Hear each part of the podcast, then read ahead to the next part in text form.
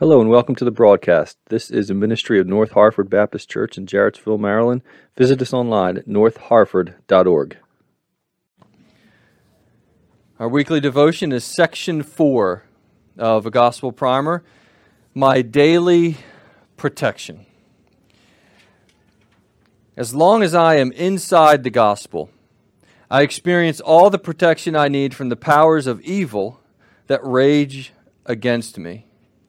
I love that sentence. The gospel is a sufficient protection.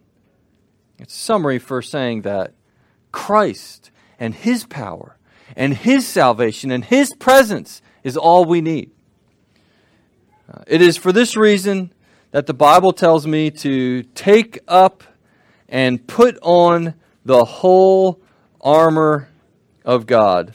That comes from Ephesians 6:13. Therefore, take up the full armor of God so that you will be able to resist in the evil day.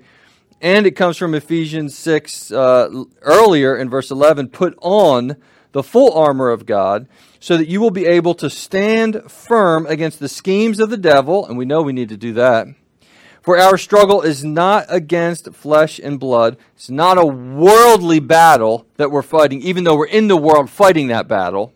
But the nature of the battle is spiritual, and that's what he says. It's against rulers, against powers, against the world forces of, of this darkness, against the spiritual forces of wickedness in the heavenly places. Back up into the main body.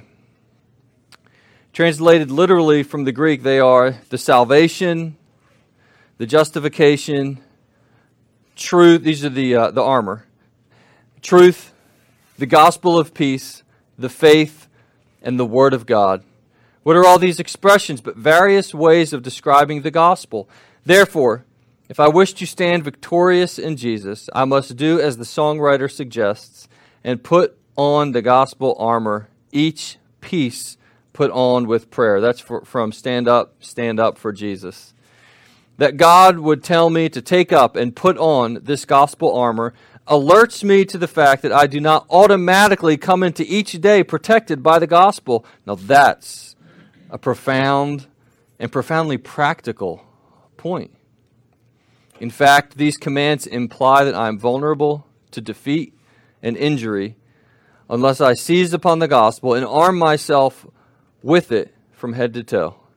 And what better way is there to do this than to preach the gospel to myself and to make it the obsession of my heart throughout each day?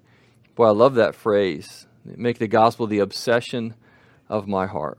And remember, the gospel is God's revelation of himself to us. It's his merciful revelation of himself to us through Christ and in the Spirit. So the gospel is not just an idea, it's a shorthand way. It means good news, right? It's a shorthand way of referring to what God has revealed to us and done for us and given to us and promised us in Christ, in the person of His Son, mediated to us through Christ in the power of the Holy Spirit. Well, I love the practical direction of this book. I love the practical direction and emphasis of this section in particular that we do not wake up each day automatically armed and clothed and protected in the spiritual armor, the armor of God. It's something that we must do in faith, we must do through prayer, and we must be diligent to do this. It, being aware of our weakness, being aware of our native sinfulness is so important for the child of God because those are the things that will cause us to look to God for His grace. Those are the things that will cause us to lean upon God for His power. Those are the things that will cause us to cry out to God for help.